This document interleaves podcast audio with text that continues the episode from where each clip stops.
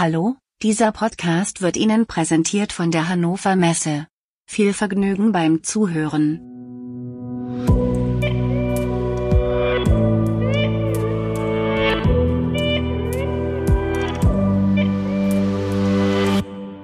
Hallo, liebe Zuhörerinnen und Zuhörer, das ist die Podcast-Folge Nummer 50 des Podcastes KI in der Industrie. Äh, goldene Hochzeit sozusagen. Peter, schöne Grüße nach München. Happy Birthday to you. Tralalala. Ja, ja, wie der eine oder andere Zuhörer, Zuhörerin vielleicht weiß, bin ich in meiner Freizeit auch noch in einem Sängerkreis tätig. So, was haben wir im aktuellen Teil, Peter, heute? Was machen wir aktuell? Soll ich gleich anfangen? Ja, fang bitte an. Ich habe drei Punkte. Ich habe äh, mir überlegt, es ein bisschen knackiger zu machen als in der Vergangenheit. Ich glaube, ich war ein bisschen langwierig bei dem ein oder anderen Thema. Nummer eins, Veröffentlichung von Daten. Ja, es werden ja weltweit täglich in ganz vielen unterschiedlichen Bereichen Daten veröffentlicht. Ähm, Audi hat jetzt zum Thema autonomen Fahren Daten veröffentlicht. Und die Audi-Kollegen, das sind äh, hauptsächlich Ingenieure aus dem Bereich Machine Learning, KI, die sind der Überzeugung und ich genauso, dass der Zugang zu qualitativ hochwertige Daten wichtig ist für die Entwicklung einer gesamten Industrie.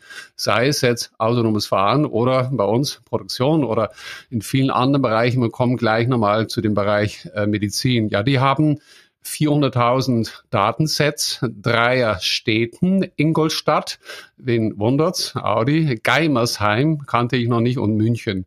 Ja, und die haben die datenschutzgerecht die äh, Kennzeichen unscharf gemacht und für den einen oder anderen, der daran interessiert ist, es geht um sehr große Datenmengen. Ich habe mal angefangen, die Daten runterzuladen, da ging es aber um Terabytes, das ging bei mir nicht.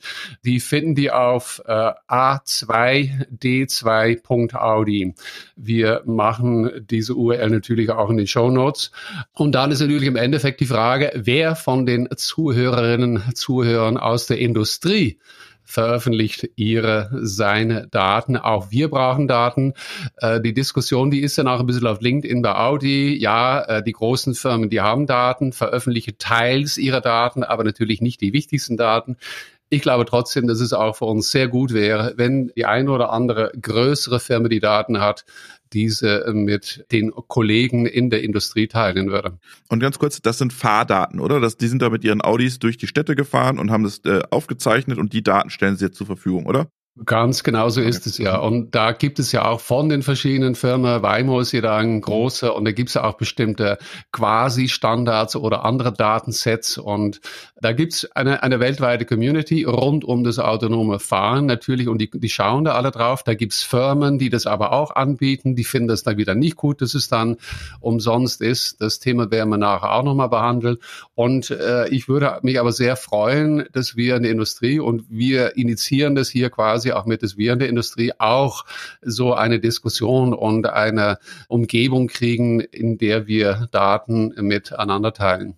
Jetzt mal, jetzt mal ganz ketzerisch gefragt, wem hilft das denn, diese Daten, die Audi da aufgezeichnet hat? Das ist doch nur für andere OEMs auch spannend, oder? Ja, aber ich sag, das hat alles mit äh, ja mit Standardisierung zu tun.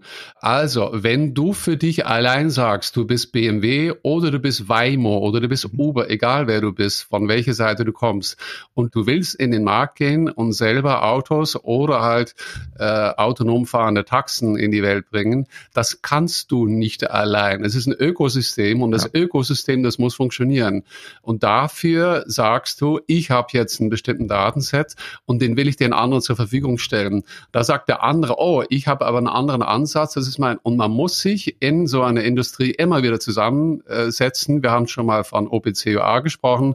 OPCUA macht es ja immer, ob dann die Roboterhersteller äh, oder die äh, Werkzeugmaschinenhersteller zusammen an einem Tisch kommen und müssen sagen, was ist ein autonomes Fahrzeug? Wie sehen Daten aus? Woran muss ich denken? Und so weiter und so fort. Also man muss man kann nicht als einzige Firma eine bestimmte neue Industrie nach vorne bringen. Das geht nicht. Das geht nur aber, in Austausch. Aber BMW nutzt ja auch LIDAR. Glaubst du, dass es da so große Unterschiede dann gibt?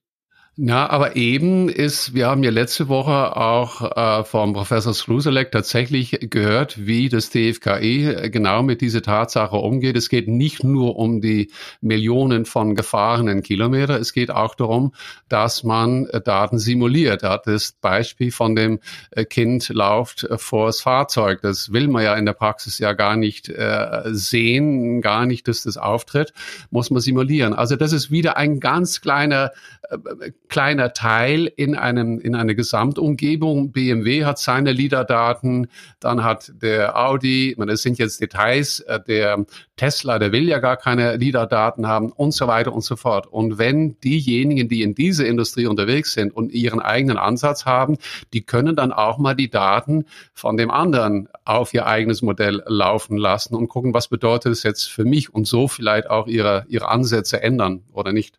Okay, was hast du noch? Ja, nicht nur die Daten, es geht ja immer um äh, Quantität, das ist, das wir gerade hatten, und Qualität. Äh, jetzt geht es um die Qualität. Äh, da habe ich heute Morgen gelesen, eine Studie der British Medical Journal. Da geht es um Corona. Kommen nicht um das Thema rum. Da haben Virologen der Universität Maastricht, das ist nicht so weit weg von dort, wo ich geboren bin, in den Niederlanden, die haben 31 solche öffentliche Datensets und darauf basierende Modelle haben die analysiert und die haben keins von denen für objektiv hochwertig gehalten. Die sind alle, haben sie gesagt, biased.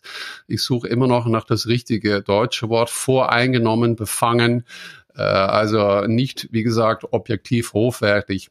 Die haben gesagt, die Hälfte von denen haben überhaupt keine Angaben der Personengruppen Jetzt wissen, ich denke ich, was alle von, von uns täglich hören wir ja, müssen jetzt äh, die kleine Kinder in die Schule oder die ältere Kinder. Äh, wir wissen alle mittlerweile, dass die ältere Leute befangen sind und so weiter und so fort. Also du kannst nicht, ohne dass du jetzt sagst, äh, welche die Personen in so einer Gruppe sind, darauf Modelle basieren. Und wir haben auch gesehen, dass es minderwertige Annotationen in den CT-Scans gibt. Ich gehe jetzt nicht zu detailliert darauf ein, aber die Empfehlung dieser Wissenschaftlich ist, dass keins der Datensets tatsächlich für klinische Tests äh, eingesetzt werden kann. Ja, auch bei den Audi-Daten auf LinkedIn, wo ich die äh, publiziert habe diese Woche, gab es auch Diskussionen hin und her. Die einen oder anderen haben gesagt, ah, oh, das ist toll. Andere haben wieder gesagt, es fehlt dies, warum nicht dies, warum nicht das. Äh, also diese Qualität äh, ist auch wichtig. Äh, was haben wir in der Industrie davon? Ich gebe da ein Beispiel, ist schon wieder zwei, drei Jahre alt. Es geht darum, dass man gesammelte Daten immer nur in der ganz spezifischen, konkreten Situation einsetzen darf. Also Beispiel Chip-Herstellung. Ich habe damals ein NDA unterzeichnet. Ich äh, traue mich immer noch nicht zu sagen, welche Firma es geht, Sondermaschine. Und da hatten wir anderthalb Jahre Daten bekommen. Wir hatten Anomalien erkannt gehabt. Wir wollten diese Modelle, wir waren ganz nah davor, diese Modelle in diese oder rund um diese Sondermaschine einzusetzen. Und dann hieß es, dass man parallel dabei wären, ein strukturelles Teil aus dieser Maschine auszutauschen. Und dann mussten wir sagen, dann müssen wir leider diese anderthalb Jahre Daten, die müssen wir vergessen, müssen wieder von vorne anfangen. Mhm. Und ein Punkt dabei ist, wenn jetzt die Virologen sagen, ja, ihr könnt nicht einfach Daten dahinstellen, ohne zu sagen, ob es um Kinder oder Kranke und so weiter geht. Das gilt auch für uns. Wenn wir Daten haben, dann müssen wir ganz konkret und spezifisch immer sagen, um welche Daten es geht. Und nur diese Daten, die ich dann gesammelt habe, die darf ich auch nur in diese Situation einsetzen. Und wenn sich da was Strukturelles ändert, dann muss ich wieder quasi von vorne anfangen, Daten zu sammeln. Okay. So, da musst du dich noch entschuldigen, Peter. Ja, genau. Äh, da geht es um eine quasi persönliche Korrektur. In Folge 46, da ging es um KI in der Bildverarbeitung. Da habe ich mit dem Doktoringenieur Erik Marquardt vom VDI gesprochen. Du hast mich damals gefragt, woher kennst du den? Und ich habe es jetzt nochmal angehört. Ich habe dann angefangen zu reden von dem Wochenende Mallorca. Stimmt aber nicht. Ich habe das Thema verwechselt. Ich war tatsächlich an dem Wochenende auf Mallorca, da war es aber der VDMA. Äh, das Thema war dasselbe, Bildverarbeitung. Ja, den Herrn Marquardt habe ich ja kennengelernt. Ich habe ihn angeschrieben wegen des äh, White Paper, das heißt KI mit neuralen Netzen in optischen Prüf- und Messsystemen äh, und ist ja auch das Hauptthema dieser Folge. Und interessanterweise hatten wir uns zwei Tage vor dem Interview quasi auch nochmal vierte Welt kennengelernt, weil wir beide in der Normierung tätig sind in dem äh, Expertenrat KI in der Industrie 4.0. Also den Link zu dem White Paper, der ist schon in Folge 46, den machen wir jetzt auch nochmal drunter. Und ich entschuldige mich nochmal bei Herrn Marquardt für diese nicht bewusste, aber trotzdem quasi kognitive Verzerrung. Sehr schön. So, ich habe was. Äh, der Florian Güldner hat mich gebeten. Der Florian Güldner arbeitet bei ARC, ein Beratungsunternehmen. Ja, Forschungsunternehmen, ja. Forschung oder die haben eine Umfrage gestartet zu AI in Machinery Applications. Dauert 15 Minuten man soll so ein bisschen angeben, wo kann man Low-Hanging Fruits ernten, wie wird sich das Kontrollsystem mit AI von Maschinen verändern. Also eine Bitte an alle Zuhörerinnen und Zuhörer, gerne mitmachen. Wir berichten dann auch über die Studie und die Ergebnisse aus dieser Studie, die da gemacht wird. Dann habe ich noch einen Hinweis. Heute, wo ihr die Folge hört, ist auch unser Webinar 9 Uhr. Also kommt äh, alle fleißig rein. Die Aufzeichnung stellen wir euch auch zur Verfügung bei YouTube.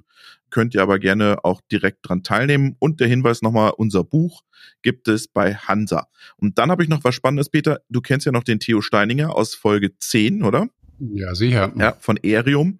Ähm, die sind ja jetzt. Ich weiß doch genau, weil als wir da hingekommen sind, das war ja in Garching. Ja, genau. Das war einer unserer, unserer ersten.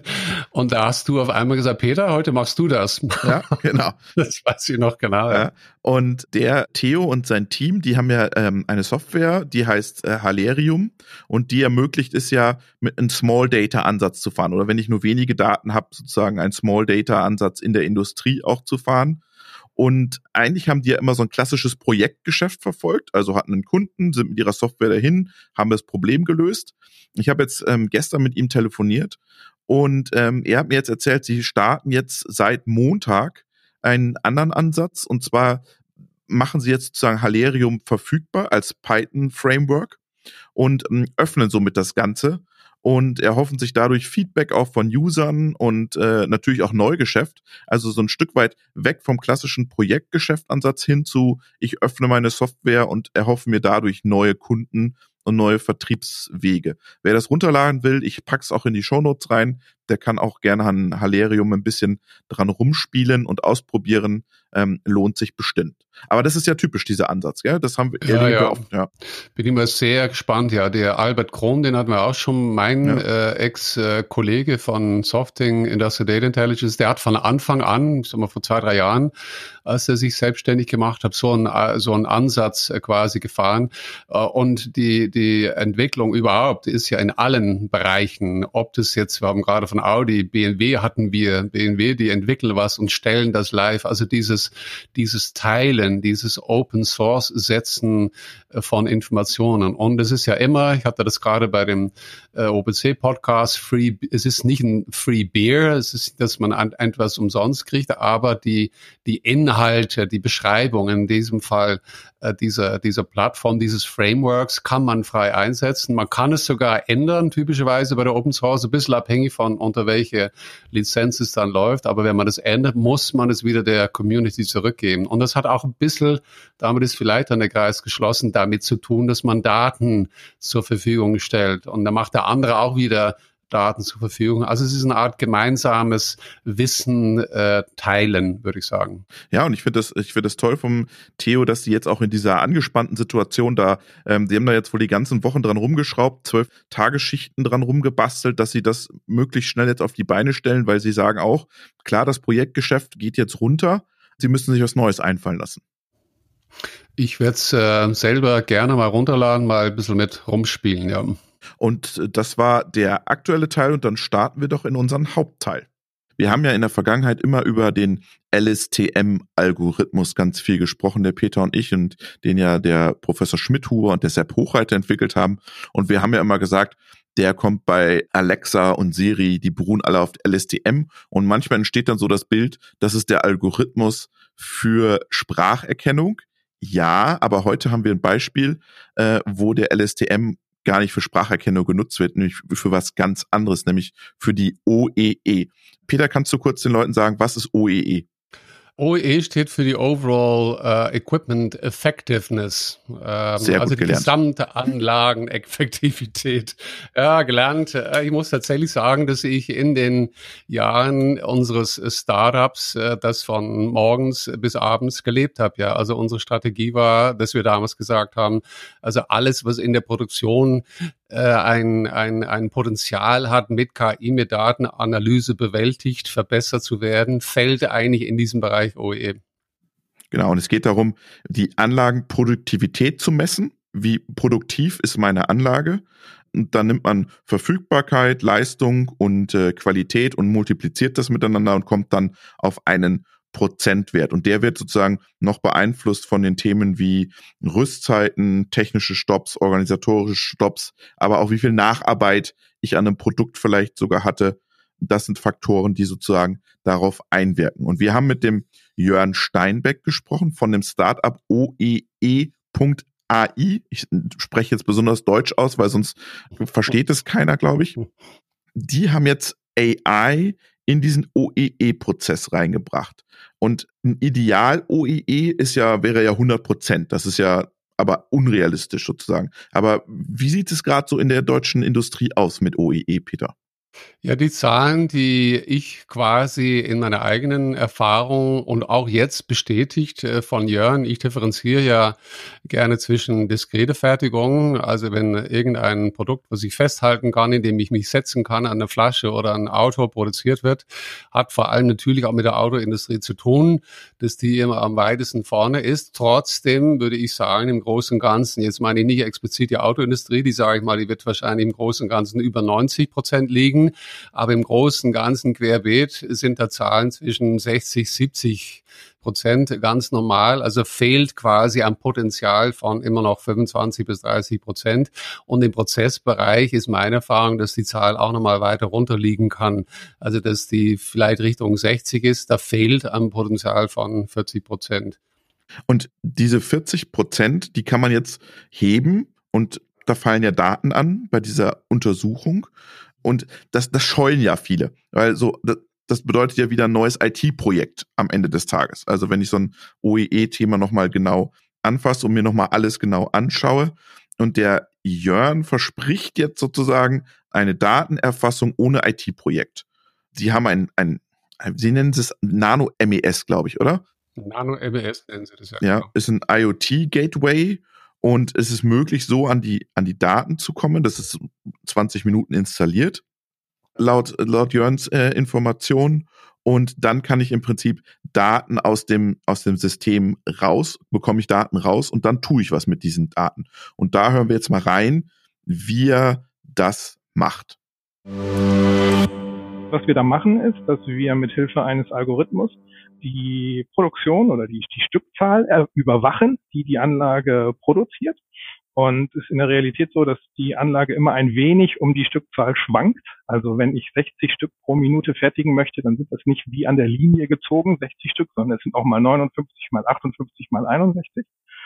Und äh, diesen stabilen Anlagenlauf beobachten wir äh, mit Hilfe des Algorithmus. Und wenn die Anlage dann runterfährt, also langsamer wird, weil sie ausläuft in Richtung eines ähm, Stillstandes, in Richtung eines Umbaus, ähm, dann merkt der Algorithmus das und kann dieses Gefälle sozusagen identifizieren und berechnen und uns dementsprechend sagen, wie lange der Auslauf gedauert hat und umgekehrt natürlich auch, wie lange der Anlauf nach dem Rüsten gedauert hat.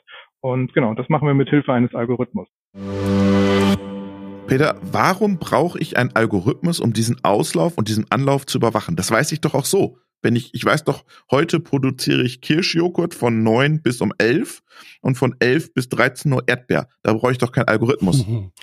Äh, wenn ich aber, Schritt zurück, wenn ich aber den, äh, den gesamten Prozess von morgens sechs, äh, wenn äh, im ersten Schichtbetrieb die Anlage angemacht wird, bis abends 22 Uhr der letzte das Gelände verlässt, diese äh, Produktion begleiten möchte mit einem Modell, da muss der Algorithmus äh, am Anfang erstmal fähig sein, die unterschiedlichen Phasen äh, in diesem Prozess zu erkennen. Also muss erkennen, wo läuft alles okay. Er muss erkennen, dass darum geht es im Endeffekt, die Anomalien zu erkennen. Wo habe ich ein Problem?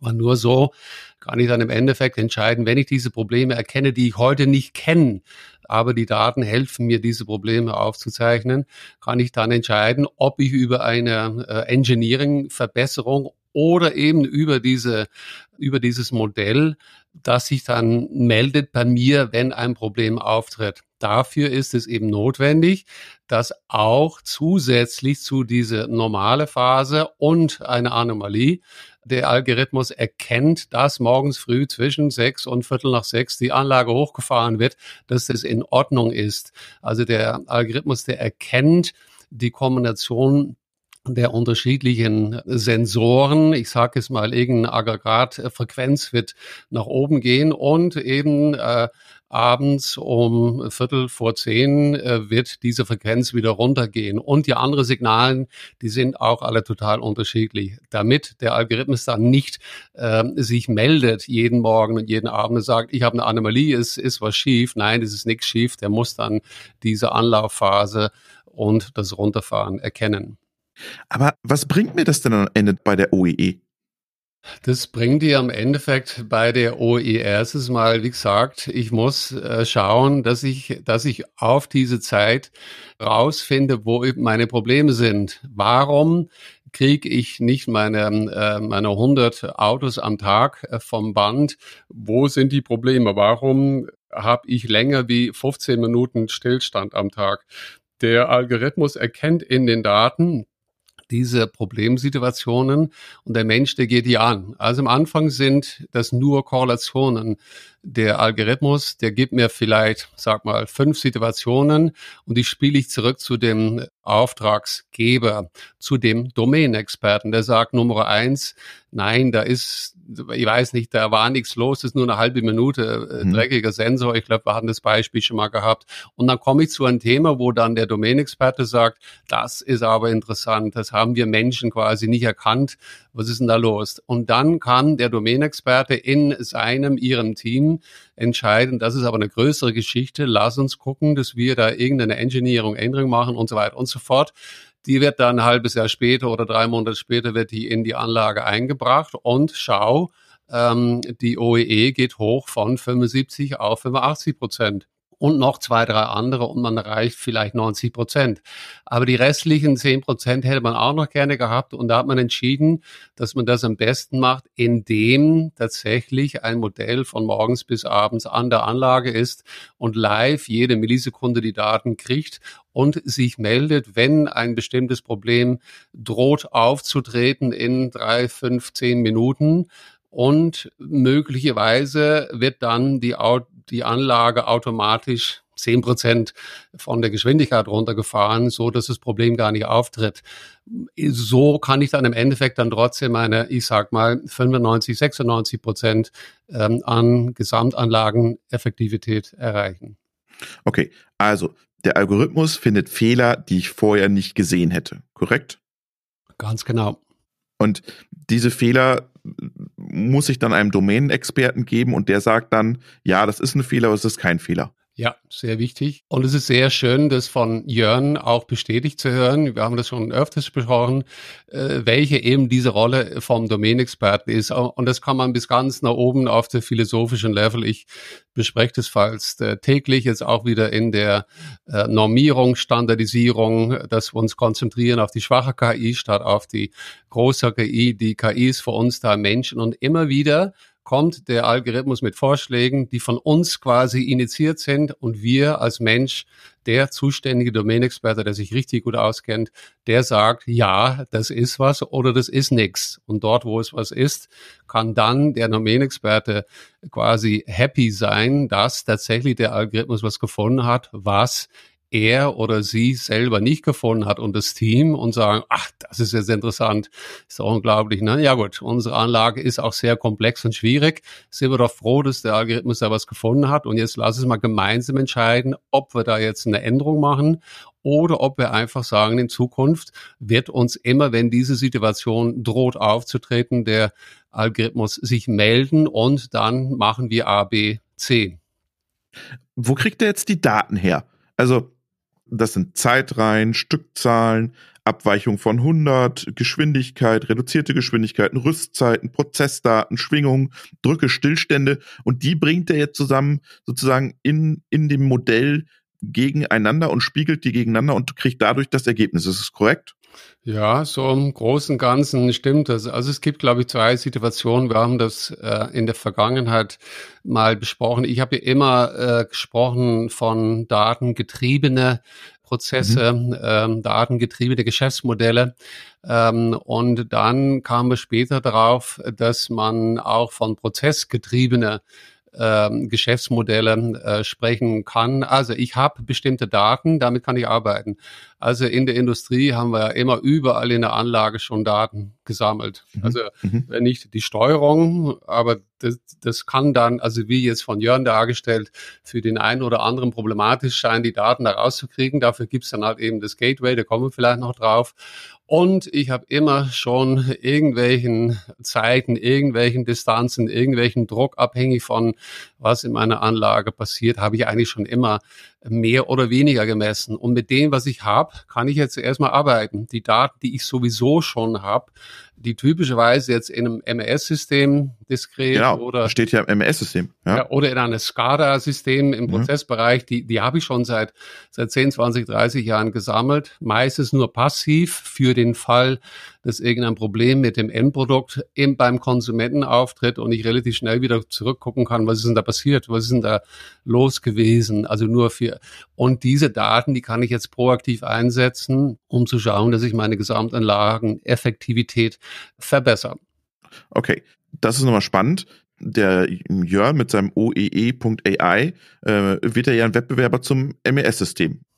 Ja, er hat es ja nicht so direkt äh, klar ähm, dargestellt, nicht? Aber klar, fängt damit an, dass der äh, Name, was sagt der Nano MRS, ne? Ja, äh, Nano ja. klein, also ein minimales äh, MES-System Klar, ob das jetzt bedeutet, dass die MES-Anbieter auf dem Markt, die ja auch natürlich hier oder dort nicht still gestanden äh, sind, sich auch mit KI, mit Machine Learning Fähigkeiten eingedeckt haben, die haben natürlich schon immer. Ich denke, das MES war in den letzten, wie viel, 20 Jahren, 20 Jahre, also, ja. ja, der klassische Ort eben für das Messen der Gesamtanlageneffektivität. Also äh, gesammelt haben schon immer die MES-Systeme und oben da drauf irgendein Data Science, irgendein KPI, also der Zuständige für die Produktion kommt in die Halle und die gesamten Mitarbeiter heutzutage kommen ja in die Halle und ich sehe über äh, rote Zahlen, die irgendwie da verteilt in der Halle hängen, wie gut wir gemeinsam als Team quasi jetzt gerade an diesem, an diesen Zielvorgabe von, bleiben wir mal bei diesen 100 Autos, die vom Band laufen sollen, sind. Das war immer das MES.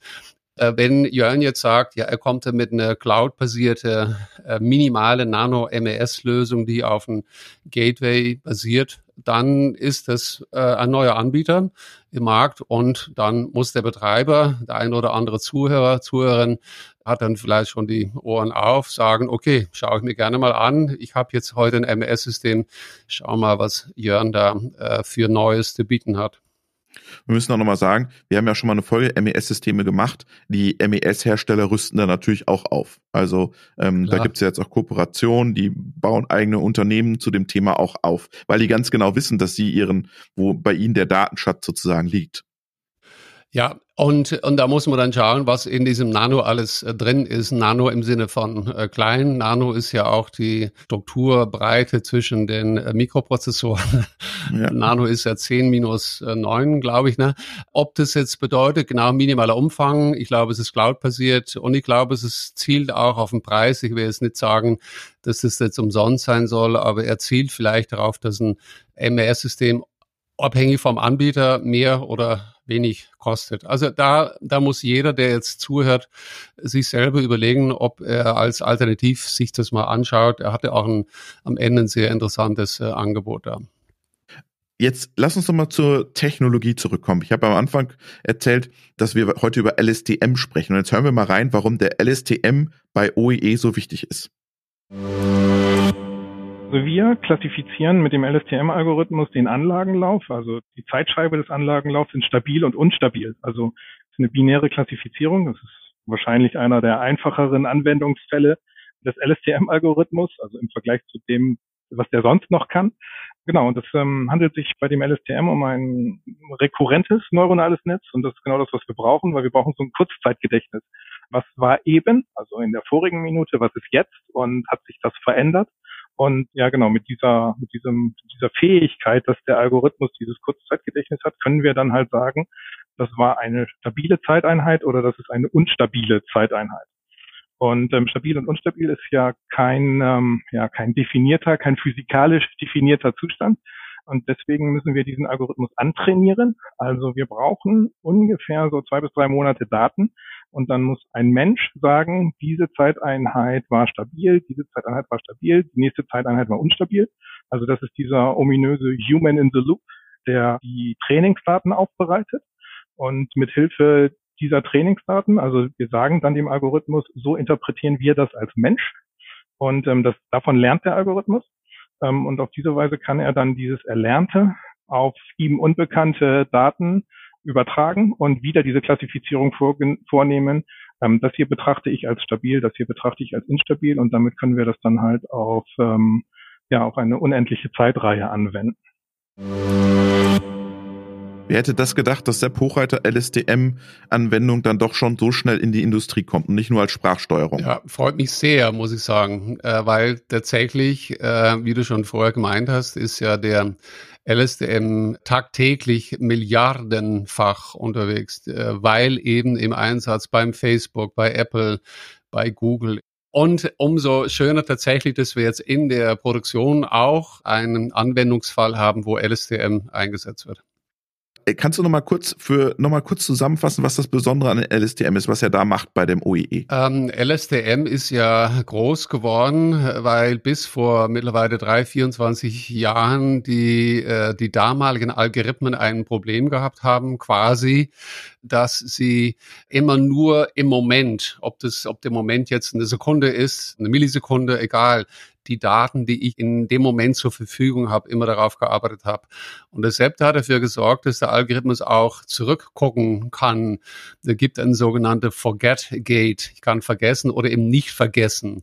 Das heißt, ich kann die letzten Sekunden, Minuten, soweit ich das ausbreite, kann ich mitnehmen. Und dann kann der Algorithmus selber entscheiden, ob der Stand der Dinge, sage ich jetzt mal, mit bei uns Input von verschiedenen Sensoren noch derselbe oder der vergleichbare ist mit dem, wie er vor drei Sekunden oder vor einer halben Minute war. Mhm.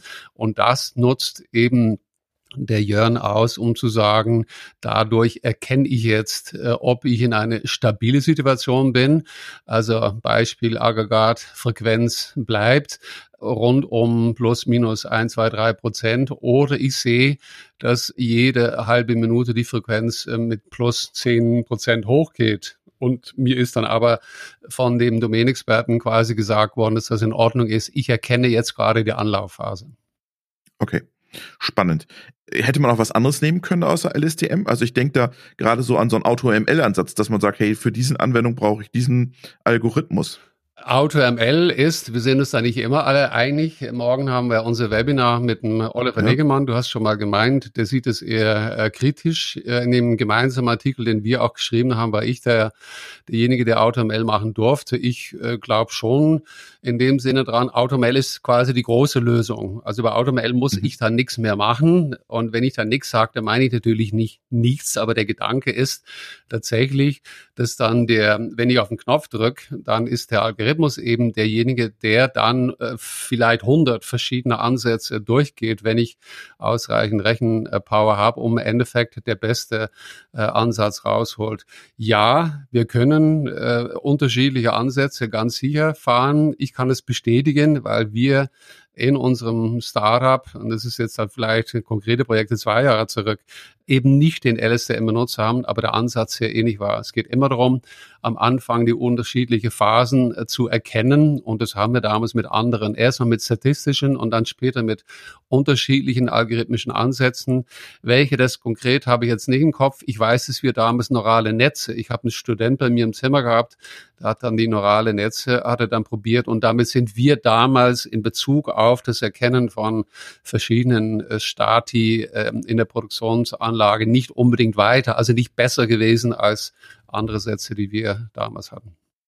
Mal gucken, was der Jörn zum Thema AutoML sagt. Ja, genau. Also das Thema AutoML ist ja ein sehr großes, also von Data Preparation bis über Feature Engineering bis irgendwie dem automatisierten Generieren eines User Interfaces. Das ist ja so ein bisschen die Lights-Out-Fabrik des Datenwissenschaftlers. Ähm, und, ähm, also ich glaube weder an die Lights-Out-Fabrik noch an, an ein 100-prozentiges AutoML.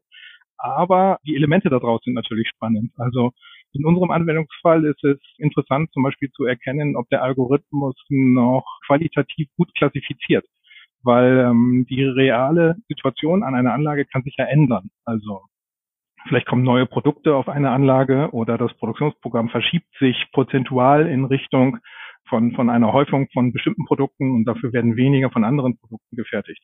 Und ähm, darauf müssen wir ja reagieren, indem wir nachtrainieren, also dass der Algorithmus diesen neuen Ausgangszustand kennenlernt. Und wenn das angezeigt wird, dass der Algorithmus nicht mehr gut trifft, dann hätten wir ja schon viel gewonnen, um dann, wie gesagt, in diesen neuen Human-in-the-Loop-Prozess zu gehen. Ähm, also das sind so Elemente aus dem ähm, AutoML, von denen ich glaube, dass die eine große und gute Zukunft haben. Spannend, oder? Er muss also immer wieder drauf schauen, ob der Algorithmus noch richtig klassifiziert. Ja, das ist ein allgemeines Thema. Diejenigen, die mich verfolgen auf LinkedIn, äh, setzt er natürlich wieder, wenn die Zuhörerinnen und Zuhörer das hören, quasi eine Woche zurück. Aber auf LinkedIn da ein Artikel geteilt. Da war das, der Anlass, der genommen wurde, war unsere Corona-Zeit. Und wenn ich jetzt im Konsumentenbereich unterwegs bin und seit sechs Wochen ändert sich also wirklich alles grundlegend, in der Produktion natürlich auch, da kommen wir da drauf, dann bedeutet das, dass Modelle, die ich trainiert habe auf den letzten ein, zwei Jahren. Und das Modell, das kennt dann, das sind ja auch typischerweise, ich sage jetzt mal Zeitreihenmodellen, weiß genau, okay, jetzt ist Frühling, jetzt kommt langsam der Sommer mhm. irgendwann äh, und so weiter und so fort. Dann der, der Algorithmus, der macht dann Vorschläge und sagt, äh, jetzt müssen wir über den Einkauf mal gucken, dass wir irgendwie wieder die Sonnenschirmen ähm, vermehrt kriegen und so weiter. Solche Geschichten, die raten total durcheinander, weil sich jetzt eben gerade alles ändert. Also ich kann nicht einfach in Zeiten, wo sich strukturell was ändert, meine Modelle laufen lassen, weil da werden trotzdem Sachen bestellt, die ich jetzt äh, im Sinn von in Zeiten von Corona überhaupt nicht gebrauchen kann. Und das ist in der Industrie nicht anders. Also ich kann wenn sich strukturell was ändert in meiner Anlage, die aus, weiß ich nicht, zehn Maschinen besteht, wird eine Maschine ausgewechselt, ist vielleicht von demselben Anbieter oder auch nicht, wenn sie vom anderen Anbieter ist, aber ungefähr dasselbe macht, dann kann ich nicht mit Daten von den letzten drei Monaten, wo Maschine von Anbieter A in der äh, Linie stand, das Modell einfach weiterfahren, weil das Modell, der Algorithmus, der erkennt, etwas andere Werte und der wird dann wahrscheinlich quasi Alarm schlagen, sagen, ich habe eine Anomalie erkennt. Also ich muss äh, das irgendwie so reinbringen, dass ich ab dem Moment, wo diese neue Maschine in der Anlage steht, diese Daten von der neuen Maschine mitnehme, damit, wie gesagt, der äh, Algorithmus nicht unnotwendigerweise Alarm schlägt. Das heißt, der Corona-Schock trifft auch die Algorithmen.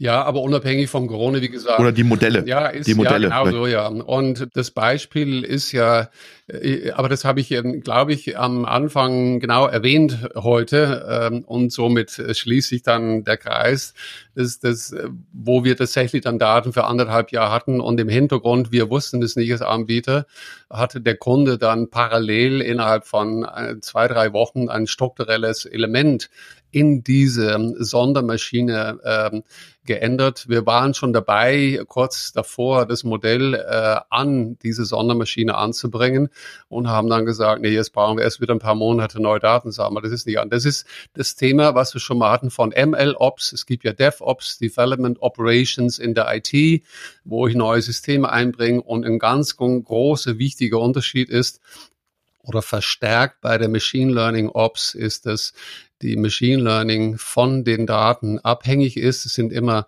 statistische Wahrscheinlichkeiten und wenn die Daten sich strukturell ändern, dann muss ich sehr nah dranbleiben. Ich muss wissen, was da läuft und eventuell muss ich dann meine, mein Modell dann neu trainieren.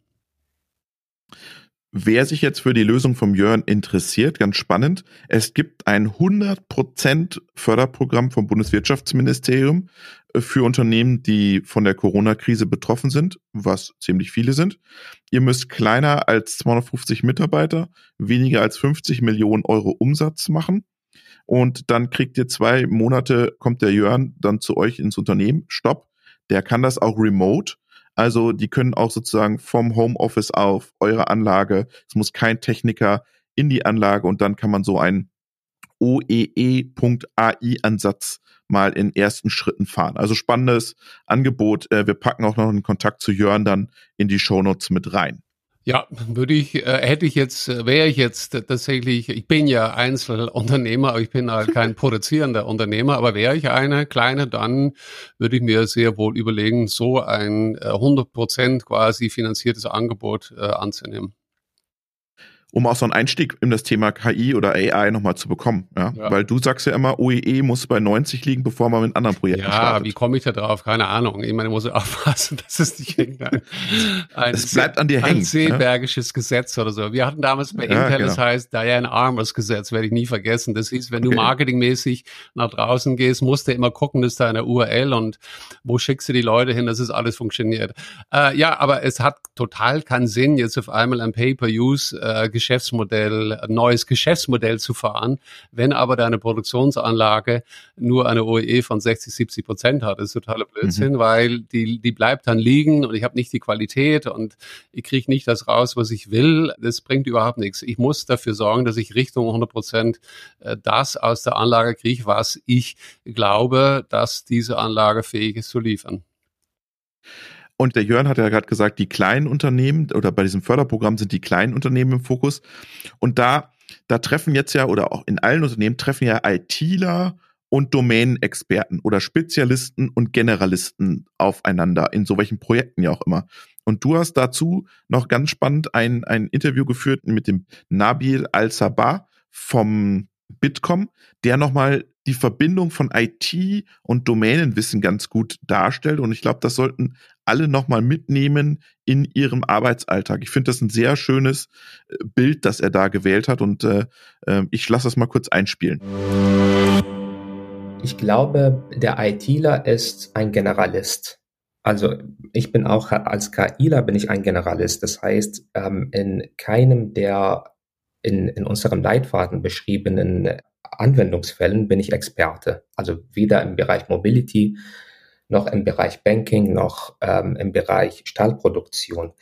Das heißt, als Generalist hat man dann auch so vielleicht Standardmethoden, Standardanwendungen im Kopf, aber man muss sich natürlich auf die konkreten Merkmale von Anwendungen in der Industrie einlassen. Also man muss sich überlegen, okay, was kann man mit meinen Tools, was kann man mit meinen Werkzeugen machen, um zum Beispiel einen Mehrwert in der Stahlproduktion zu gewinnen und das ist extrem wichtig, also dass man nicht sagt, okay, also generell kann man jetzt mit KI dies und jenes machen, sondern man muss sich tatsächlich auf, ähm, auf die jeweiligen Anwendungsfälle einlassen. Und ich glaube, das Gespräch zwischen diesen Generalisten und den Spezialisten ist sehr wichtig. Denn die Spezialisten haben vielleicht das, was Karl von Clausewitz als Methodismus bezeichnet hat. Nämlich, es gibt so eine bestimmte Methode, die sich bewährt hat über Jahrzehnte, vielleicht auch sogar Jahrhunderte. Und man fragt nicht, ob, ob es vielleicht bessere Wege gibt, ob diese Methode mittlerweile veraltet ist. Und ich glaube, das ist so die Rolle des, des ITlers, dann diesen Prozess anzustoßen. Aber dabei muss man auch bereit sein zu lernen und sich, wie gesagt, auf die Spezialitäten der jeweiligen Branche einzulassen. Ich finde, das ist doch eine schöne Zusammenfassung oder ein schönes Schlusswort auch, was unseren Podcast ausmacht. Man muss sich einfach auch darauf einlassen, auf das Ganze. Ja, im Endeffekt ist natürlich für jeden Entscheidungsträger, äh, Zuhörer, Zuhörerinnen, ähm, die im Endeffekt äh, für, für sich schon entschieden haben, entscheiden müssen. Ich will es jetzt unbedingt mal anfangen. Ich bin schon ein paar Mal jetzt bei dem Podcast gewesen. Es gibt so viele tolle Sachen, ich muss es auch machen. Dann ist natürlich die große Frage, wer macht das? Kann ich das selber machen? Ich bin, haben gerade gesagt, bin ich eine kleine Firma, zehn Mann oder 100 äh, oder sind schon 500 und so umso größer größer die Zahl, umso größer die Chance, dass ich ein, zwei, drei oder auch mehr IT-Leute habe, die vielleicht. Oder aber es kann auch sehr gut sein, dass irgendeiner da rumgeht, der schon vor einem Jahr schon irgendwie gesagt hat, wir müssen KI, wir müssen Algorithmen oder so. Und wir haben nie zugehört, weil wir wussten es auch nicht besser oder so. Aber ich muss immer entscheiden, kann ich das jetzt selber machen oder nehme ich tatsächlich diesen Partner, da war doch diese Firma, also diese IT-Firma, die haben bei uns ja auch, die helfen uns sowieso immer, wenn wir neue äh, Windows-Updates brauchen, die liefern uns die Hardware und Strich, wir haben natürlich, wir sind ja auch Maschinenbauer oder wir sind Betreiber, wir sind ja auch äh, technisch unterwegs. Und dann gibt's natürlich immer diese Gruppen, dann muss ich sagen, also ich habe selber Ingenieure, aber das sind äh, Maschinenbauer, die kennen sich tatsächlich aus mit den Maschinen, mit Druck und Temperatur und die auch immer mehr äh, Informatik dazu bekommen haben in den heutigen Ausbildungen. Oder auf der anderen Seite habe ich dann diesen Generalisten. Das muss ich schon wissen, ja. Wenn ich diese Firma zu mir bringe, die kennen sich mit Algorithmen aus, die kennen sich mit Machine Learning, mit Modellen aus, die machen das vielleicht mit Microsoft oder die machen das mit Amazon, Python sowieso und so weiter und so fort. Und ich kann da auch wieder aus eigener Erfahrung sprechen, dass die Data Scientistinnen, die wir hatten aus Cluj, aus Rumänien, hatten eine Data Science Ausbildung und haben sich erstmal eingearbeitet in diese Umgebung. Was ist überhaupt Maschinenbau? Was ist Produktion? Äh, das hatten wir schon ähm, vorher mal besprochen gehabt, dass die auch immer erst diese Daten angucken und schon relativ schnell aus diesen Daten schon wahnsinnig interessante Informationen, aber immer gebraucht haben. Und ich war da dann als quasi Projektmanager immer dabei. Ich habe das genauso gebraucht, erst zu verstehen, was ist das für eine Maschine, aus welchen Komponenten besteht die, was wird da gemessen und so weiter und so fort. Und da steht da natürlich immer der Domain-Experte steht da drüber, ja, um dann im Endeffekt diese Data Scientisten dann bestimmte Algorithmen ihre Arbeit machen zu lassen und dann in einem gemeinsamen Gespräch äh, der Domain-Experte, wie wir vorher sagten, entscheiden kann, was da jetzt gerade läuft. Das war unser 50. gemeinsames Gespräch, Peter. Der Podcast geht hier an dieser Stelle zu Ende. Ich schicke schöne Grüße nach München, wünsche alle Zuhörerinnen und Zuhörer einen guten Tag und bleibt bitte gesund. Ja, bleibt gesund und wir schauen, dass wir mit viel Freude, mit viel Elan äh, Richtung unsere hundertste äh, Folge hinarbeiten.